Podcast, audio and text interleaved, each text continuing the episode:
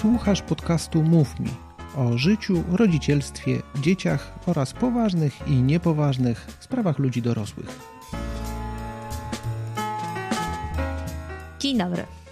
Dzisiejszy podcast jest nieco inny niż pozostałe, ponieważ oprócz mojego gościa w studiu jest również z nami Janek, Czyli ja, a naszym gościem został Cezary Glier.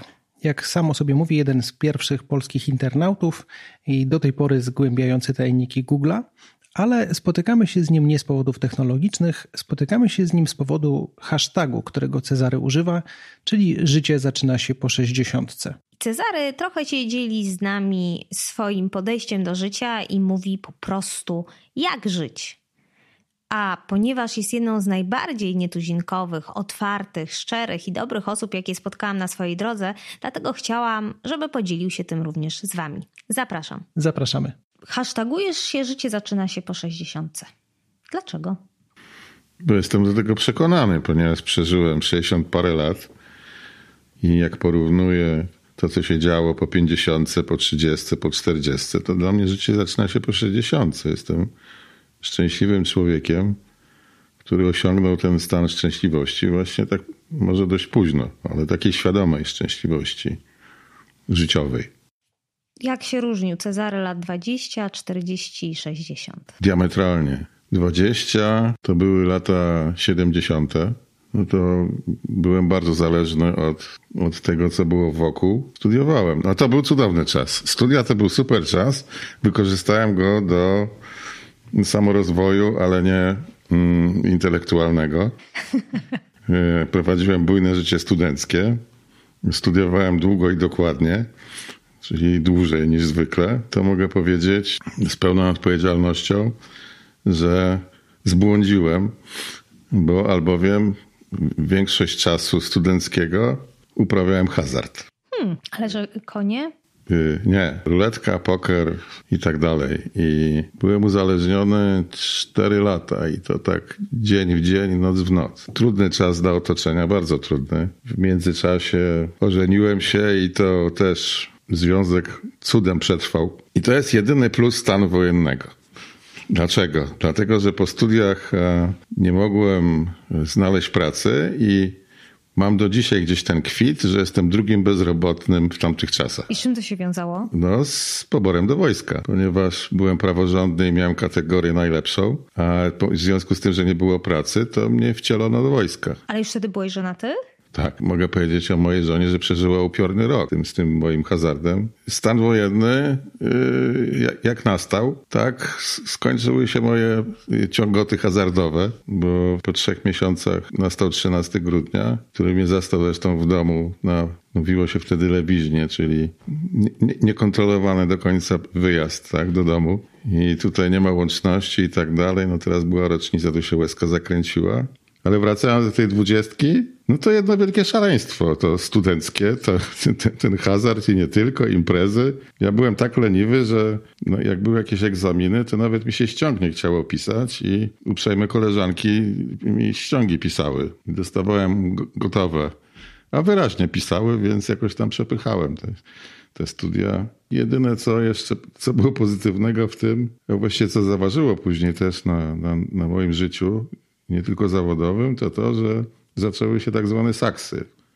Po tym komunizmie, gdzie była totalna degrengolada, jeśli chodzi o to, to tam człowiek przeżywał szok, jak praca może uszlachetnić, jak się ją powinno szanować i cenić. A dlaczego wróciłeś? Dlaczego wróciłem? Jest cała masa powodów, dlaczego tutaj jestem. Pierwsza rzecz to rodzina. Szeroko pojęta rodzina ma dla mnie najwyższy priorytet. Druga rzecz, takie wyświechtane słowo, ale ojczyzna, która tam jest gdzieś głęboko. No i krąg znajomych i nie tylko. Także tak to wszystko do kupy, jak się zebrałem, to w ogóle bez żadnej wątpliwości postawiłem na Ale ty w sumie miałeś nie, niesamowitą świadomość jako dwudziestolatek, że już umiałeś priorytetyzować. Co ja szybko dojrzałem przy tym hazardzie. Sorry, że ten wątek wraca, ale to tak. ży- Życiowo to, to, jest kop nieprawdopodobny.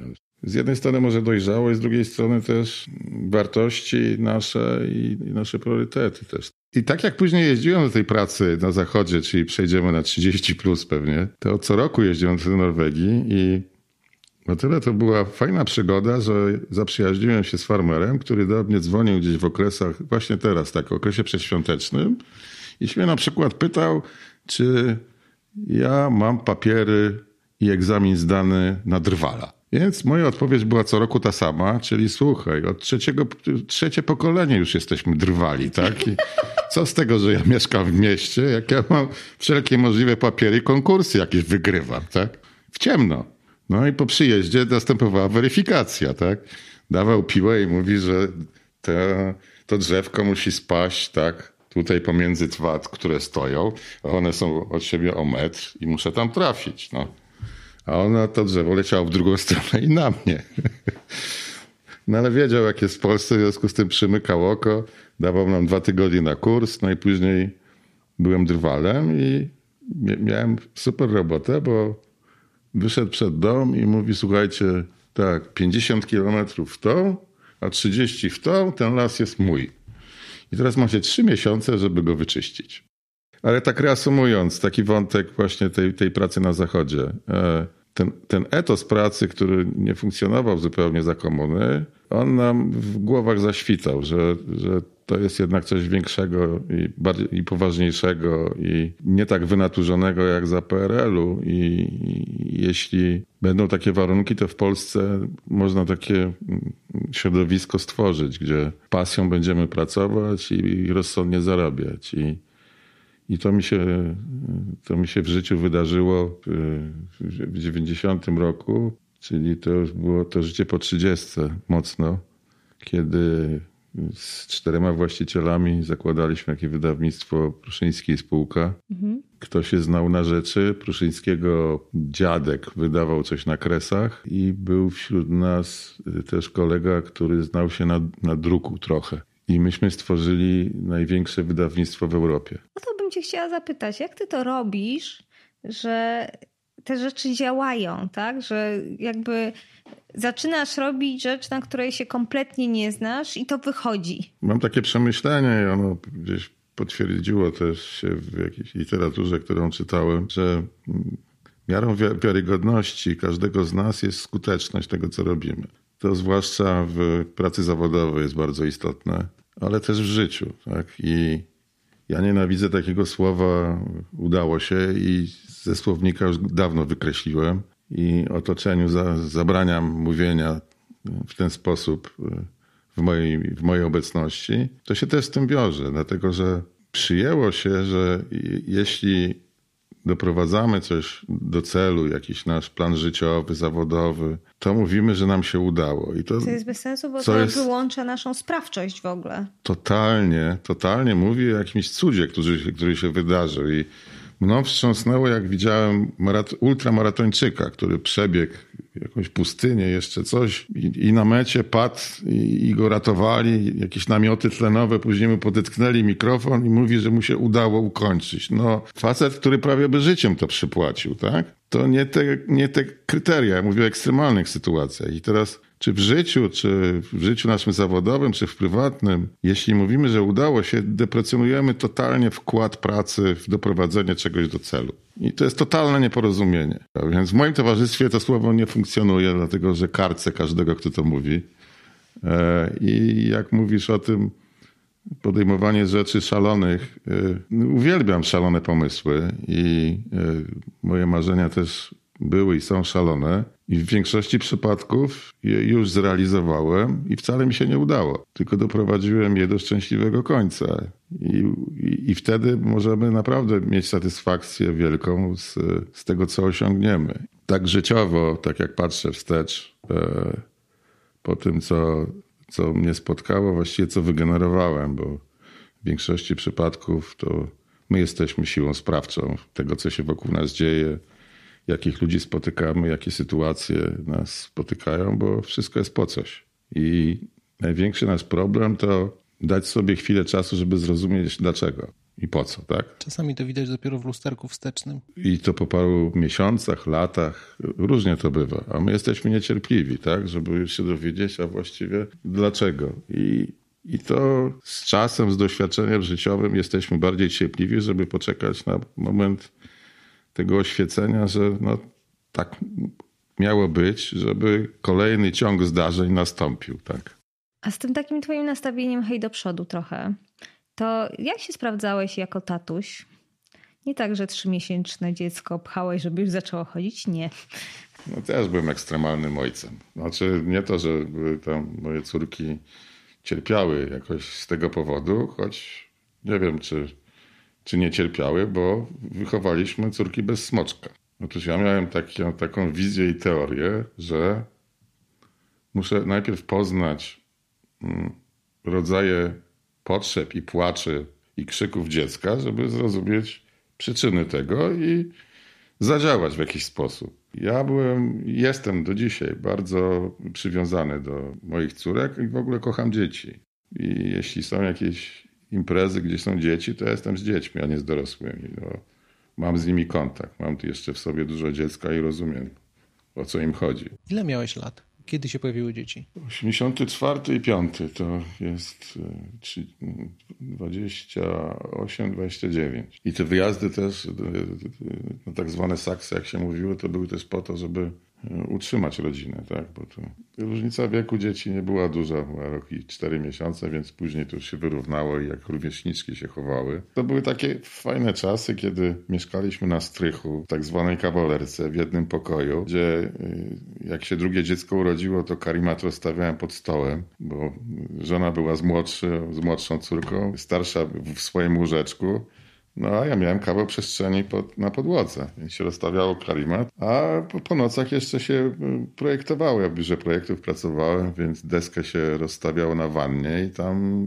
kreśliłem, tak? Teraz młodzież to nawet nie wie, że były kiedyś rapidografy, tusze, kalki hmm. i tak dalej, się tak projektowało. To był cudowny czas. Jak się takie mm, trudniejsze warunki przeżyje, no to Później jest tylko łatwiej, tak? I też więzi są zupełnie inne. Dla mnie były córki oczkiem, oczkiem w głowie, pomimo że z natury już były, miały lepsze relacje z matką, no bo tak jest po prostu, tak? Ale dla mnie jakąś przestrzeń miały. Wtedy były na szczęście tylko dwie książki mówiące o wychowaniu dzieci. Czyli był Społk, chyba tak to się nazywa, mhm. taka wielka Biblia i jeszcze jakaś jakaś inna książka. I ja się na szczęście zniechęciłem do tych książek, bo w tym spółku było powiedziane, że kobieta w ciąży powinna jeść owoce kiwi i jeszcze jakieś. Ja w ogóle nie wiedziałem, jak to wygląda, tak? A oni mi doradzają, że mam jakiś egzotyczny owoc żonie zafundować. No, w stanie wojennym, tak? Tak, bo tak było. Więc troszkę się zniechęciłem, że to jednak nie ta rzeczywistość opisana była. I doszedłem do wniosku, że jeśli w świecie w, w, na środku pustyni, tak, rodzi się dziecko i nie ma tam ani społka, tak, ani nie ma doświadczonych położnych. Ani nie ma owoców kiwi. Ani nie ma owoców kiwi, a ci ludzie sobie radzą, tak? I, I te dzieci zdrowo rosną. W związku z tym no, spróbujmy to zrobić, tak? To nie jest łatwe eksperymentować na, na własnych dzieciach, tak? Ale ja też nie byłem Frankensteinem, tylko podchodziłem do tego zdroworozsądkowo, że im, im, im, im, im szybciej się poznamy, tak? Im, im, Im będzie lepszy kontakt, im będziemy bliżej siebie też, tym będzie nam tylko w życiu łatwiej. Problem jest tylko wtedy, kiedy się od siebie uzależniamy, tak? I ja taki miałem problem, jak, jak już dorosły.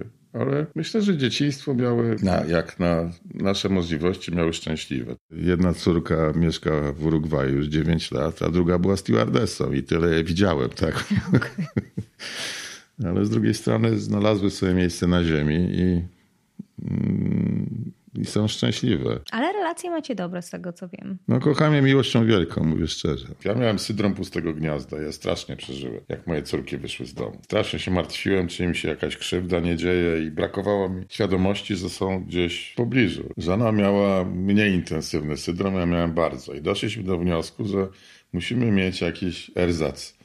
I najlepiej wziąć psa ze schroniska. Tak, to ten, ten los się potoczył, że wzięliśmy psa, którego nikt nie chciał, najbardziej schorowanego w tym schronisku, totalnie autystycznego, największego, taki prawie 60-kilowy kundel, stawy i tak dalej, no rozjechany. I wzięliśmy go z chorymi stawami na czwarte piętro bez windy.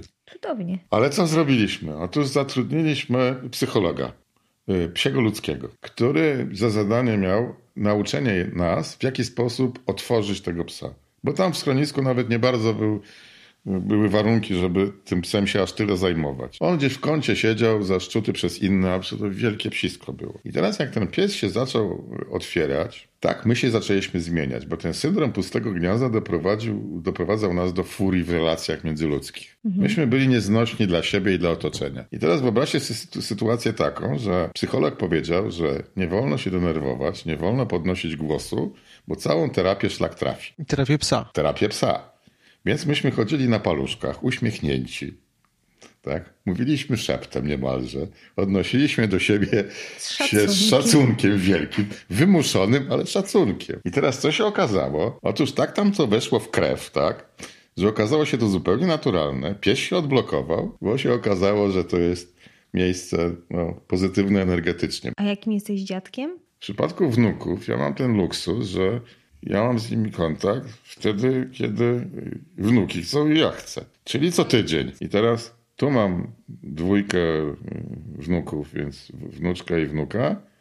No i moja partnerka ma dwie wnuczki, więc tak do kupy to mamy czwórkę. Dla mnie wielkim luksusem i wielką przyjemnością i radością jest to, jak na cały dzień te, te, te, te wnuki zabieramy do siebie. Ponieważ ja jestem człowiekiem trochę szalonym, w związku z tym jeden pokój przeznaczyliśmy na plac zabaw dla dzieci. I tam są drabinki, tam jest zjeżdżalnia, tam jest cała masa różnych rzeczy, zabawek, w większości wymuszających jakąś kreatywność. U nas nie można e, korzystać e, z, z, gier, nie można korzystać z komórki. Ale z planszówek można. Oczywiście, że tak. Nic elektronicznego. Czyli na przykład wielką radością dla dzieci było to, że zrobiliśmy tradycyjny teatrzyk, czyli podzieliliśmy pokój na pół, rozwiesiliśmy sznurek, prześcieradło i zrobiliśmy teatr lalkowy. I dla nich to było e, no, szokujące, że tak blisko mogą być tej sceny, tak? Często podglądały nas to prześcieradło, patrzyły, kto tam jest po drugiej stronie. Myśmy mieli scenariusz w postaci bajki i odgrywaliśmy rolę. Hmm, cudowne, uwielbiam. Nie ma lepszych nauczycieli niż dzieci. Nie ma. Nie ma. My się tyle możemy od nich nauczyć. Tylko żebyśmy zechcieli zauważyć, bo często jesteśmy w pędzie i po prostu. Nasz problem polega na tym, że nie, nie chcemy wejść w skórę tego dziecka. I Różne są przyczyny. Albo nie mamy czasu, albo ochoty, albo mamy duży dystans, albo wmawiamy sobie, że ich nie rozumiemy. Jeśli wnuczka mi mówi, zobacz dziadku, w rogu pokoju jest różowy kucyk i, i trzeba go nakarmić. Mówię, no to chodź karmimy, proste, tak? A czy jemu jest ciepło, czy zimno, czy jakiś daszek potrzebny, no to zróbmy mu stajnię jakąś. No i robimy stajnię. I on tam jest. I to dziecko to widzi, tak? Nasz problem rodziców polega na tym, żeby za bardzo jesteśmy lewopółkulowi w tych relacjach. Tak? To jest wyzwanie, żeby się oderwać trochę od tej półkuli i trochę dać się ponieść fantazji, albo nawet bardzo się dać ponieść. Ja może mam tę łatwość, że ta prawa półkula u mnie jest większa od tej lewej.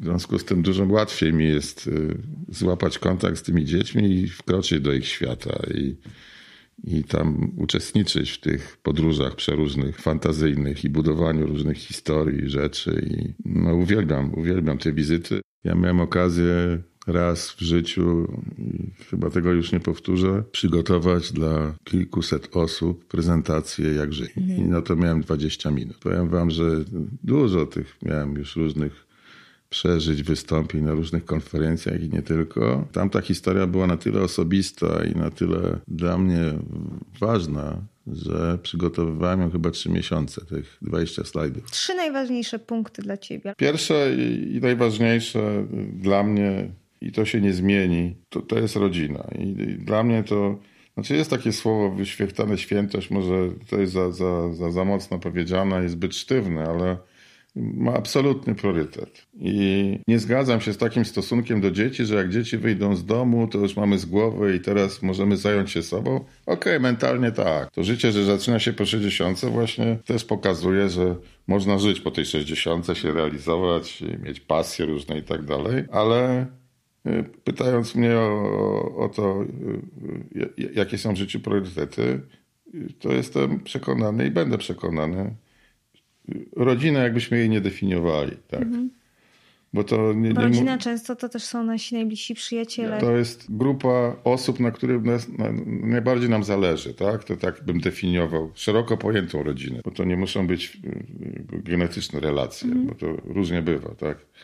ale tak, takie grono osób, które mamy w sercu i którym dobrze życzymy całego serca i oni mają mieć świadomość, że w każdej sytuacji mogą na nas liczyć. Pierwsza rzecz to mieć do kogo wrócić, mieć o kim pomyśleć i to bez, bez absolutnie rewanżu. I przyjdę, przejdę płynnie do drugiej rzeczy, dla mnie najistotniejszej, to jest dawanie dawanie od siebie. Hmm, bardzo to jest mi bliskie. I tu jest taki aspekt bardzo istotny, że nie wolno liczyć na rewanż. Tak. Tak, i to, to, jest nasza wewnętrzna decyzja, że my to chcemy. To jest nasza wewnętrzna potrzeba dawania, szeroko pojętego e, dawania, totalnie niematerialnego, tak? To ono jest na samym końcu tego wszystkiego. I my się w tym realizujemy, jeśli nie, nie czynimy tym komuś krzywdy też, tak? Bo uszczęśliwianie na siłę to jest... To też nie jest fajne. Tak, najgorsze, co może spotkać, tak? osobę obdarowaną. Ja pamiętam czasy harcerskie, dawne, dawne, kiedy mieliśmy akcję pod tytułem prze, przeprowadzanie staruszek przez jezdnię. Nie wszystkie chciały przechodzić. Ale trzeba było się wykazać. Więc... Szły. Co miały robić? Więc co miały robić? Nie miały wyjścia. Jak kilku harcerzy podbiegało. Tak. I, Pani trzeba było...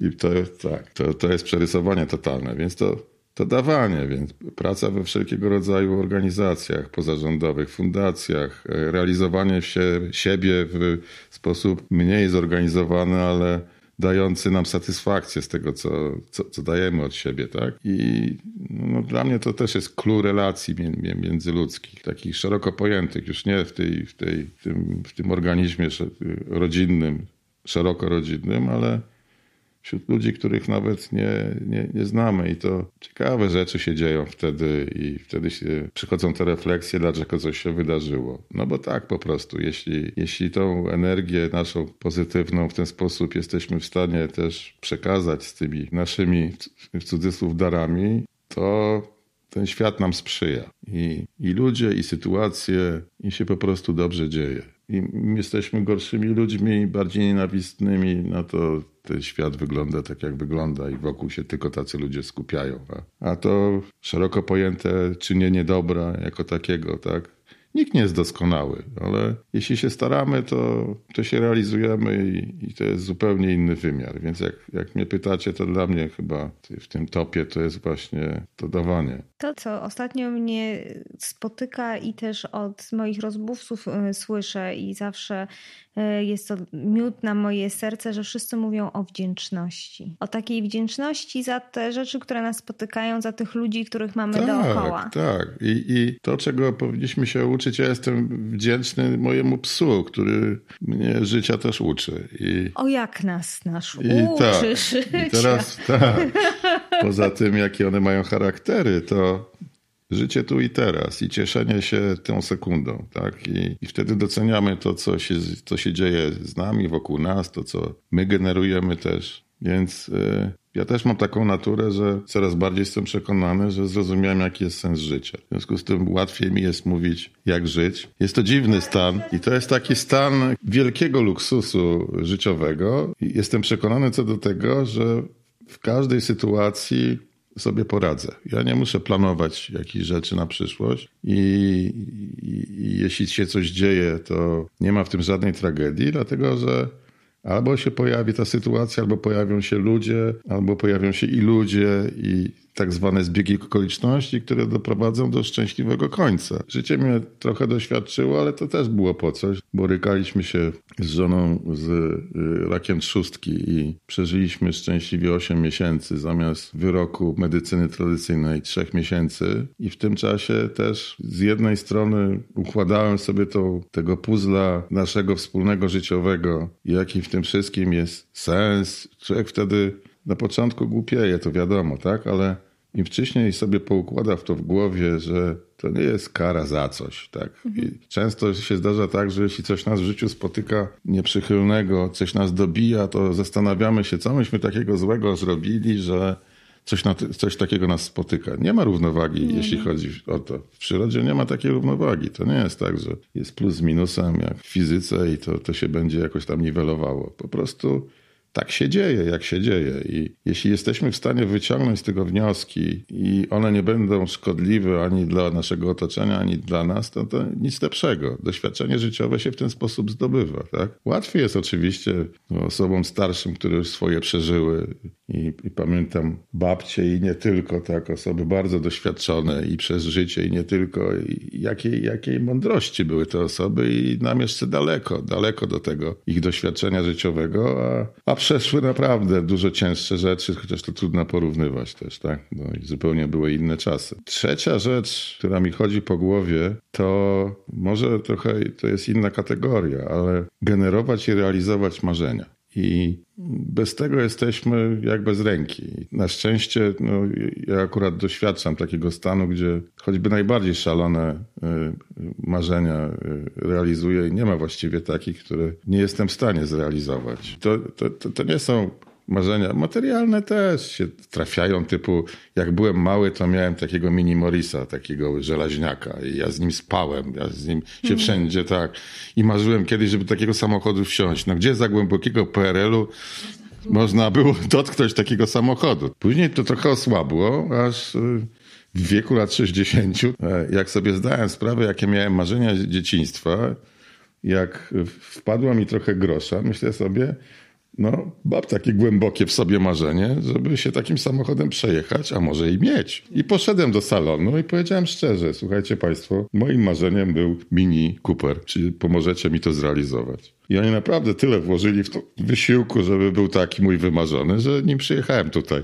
Te marzenia są taką naszą największą wewnętrzną świętością też, tak? My je pielęgnujemy i powinniśmy je pielęgnować. A też myślę, że taką fajną rzecz powiedziałeś, żeby nie tylko marzyć, ale żeby realizować. No to, to jest zrozumiałe, tak? Bo jak możemy tak później korzystać z tych owoców, tych naszych marzeń, tak? I to, co też wiem, nie wolno karcić nikogo, ani dzieci, ani nikogo za ich marzenia. Dlatego, że to jest największa nasza tajemnica czasami też, tak? Że oczywiście, jeśli te, te marzenia w szeroko pojętej kulturze nie krzywdzą nikogo, tak?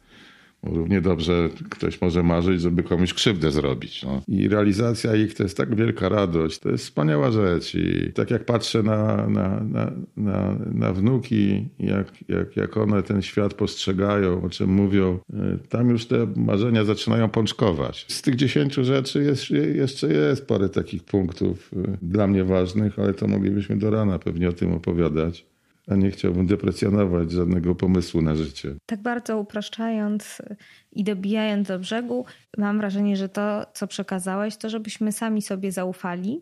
Zdecydowanie. A jeżeli pojawi się syndrom pustego gniazda, to żeby kupić sobie psa. Ze schroniska. Dużego. Dużego, y, może nie bardzo schorowanego, ale z problemem. To wtedy, wtedy będziemy mogli się zrealizować i też dać coś od siebie temu zwierzakowi a on da żeby nam wyszedł na, wyszedł na prosto, tak. więc on tak, da tak, nam. dawać, dawać, dawać. I to ma sens. Ale tak już puentując, to życie zaczyna się po, po 60. Znaczy ja tak to czuję, czyli jeśli w wieku lat 60 wie, odpowiadamy sobie na pytanie, jak żyć i rozumiemy, jaki jest sens tego życia, tak? I jesteśmy w stanie je docenić i i też na własne potrzeby y, się realizować i konsumować, co nam jeszcze zostało. Bo nie wiemy, ile nam zostało, ale carpe diem, tak? Wtedy to ma sens. Y, I możemy pełnią życia żyć i, i stanowić jeszcze, no powiem nieskromnie, jakieś, jakąś inspirację, tak? Dla, dla dużo młodszych, że y, jeszcze jeśli jesteśmy już zgorzkniali w wieku lat 50, nie wiemy, w którym kierunku pójść, no to później jest 60, jest po prostu cudownie, tak? I jesteśmy szczęśliwi. Jeśli rano się budzimy i jesteśmy wdzięczni za to, co się dzieje, co się działo i z ochotą czekamy na to, co się będzie działo, no to nic piękniejszego, tak? Jeśli jesteśmy pozytywni, jeśli, jeśli dajemy od siebie dużo, jeśli te, te relacje z ludźmi też mamy takie, to generalnie takie sytuacje powinny nas spotykać. Ale nie rozwijalibyśmy się, gdyby nie, nie trafiały nam sytuacje ekstremalnie trudne, tak? I one są po to, żebyśmy się rozwijali, żebyśmy zdobywali doświadczenia. No niestety na własnej skórze, ale tak się dzieje. I czasem też potrzebni są też ludzie, którzy pomogą w takich sytuacjach. I oni się najczęściej się trafiają.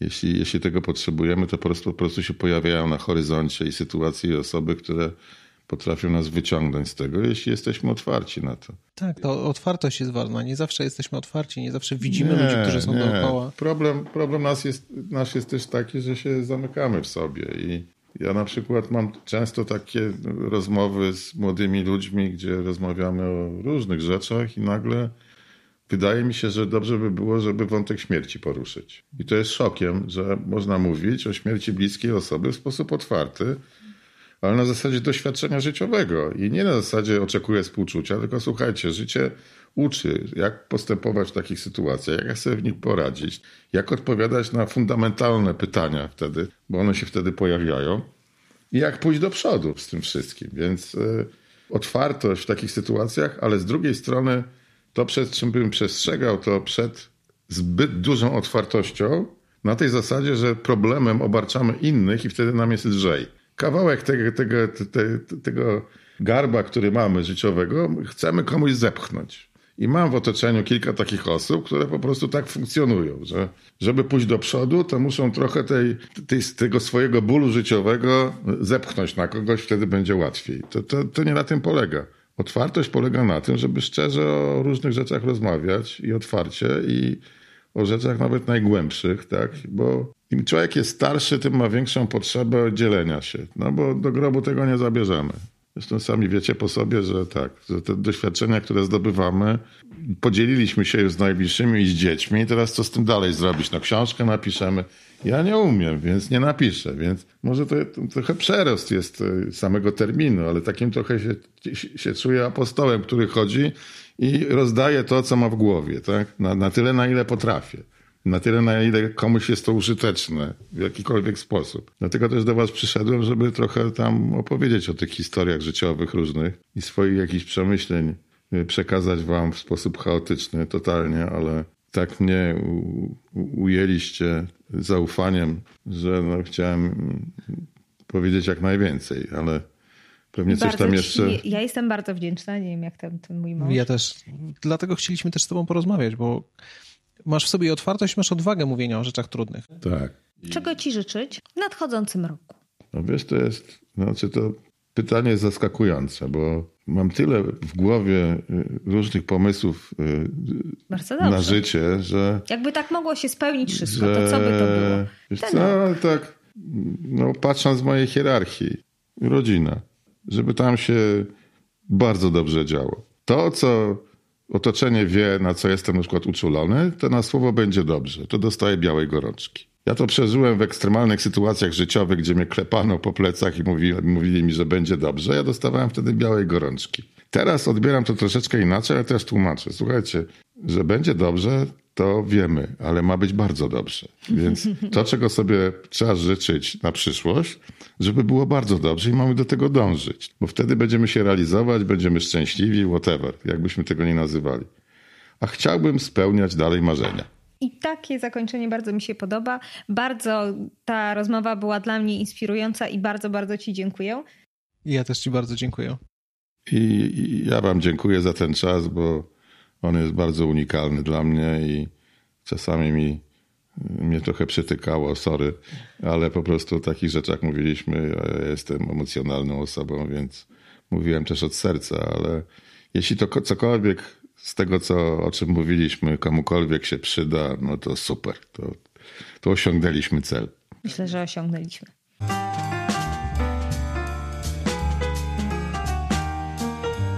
To był odcinek Mów Mi, czyli podcastu Ani Ślusarczyk.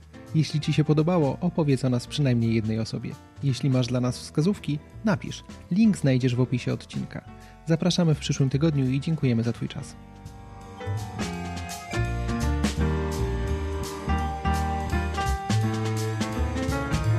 Produkcja i realizacja techniczna www.babyboom.pl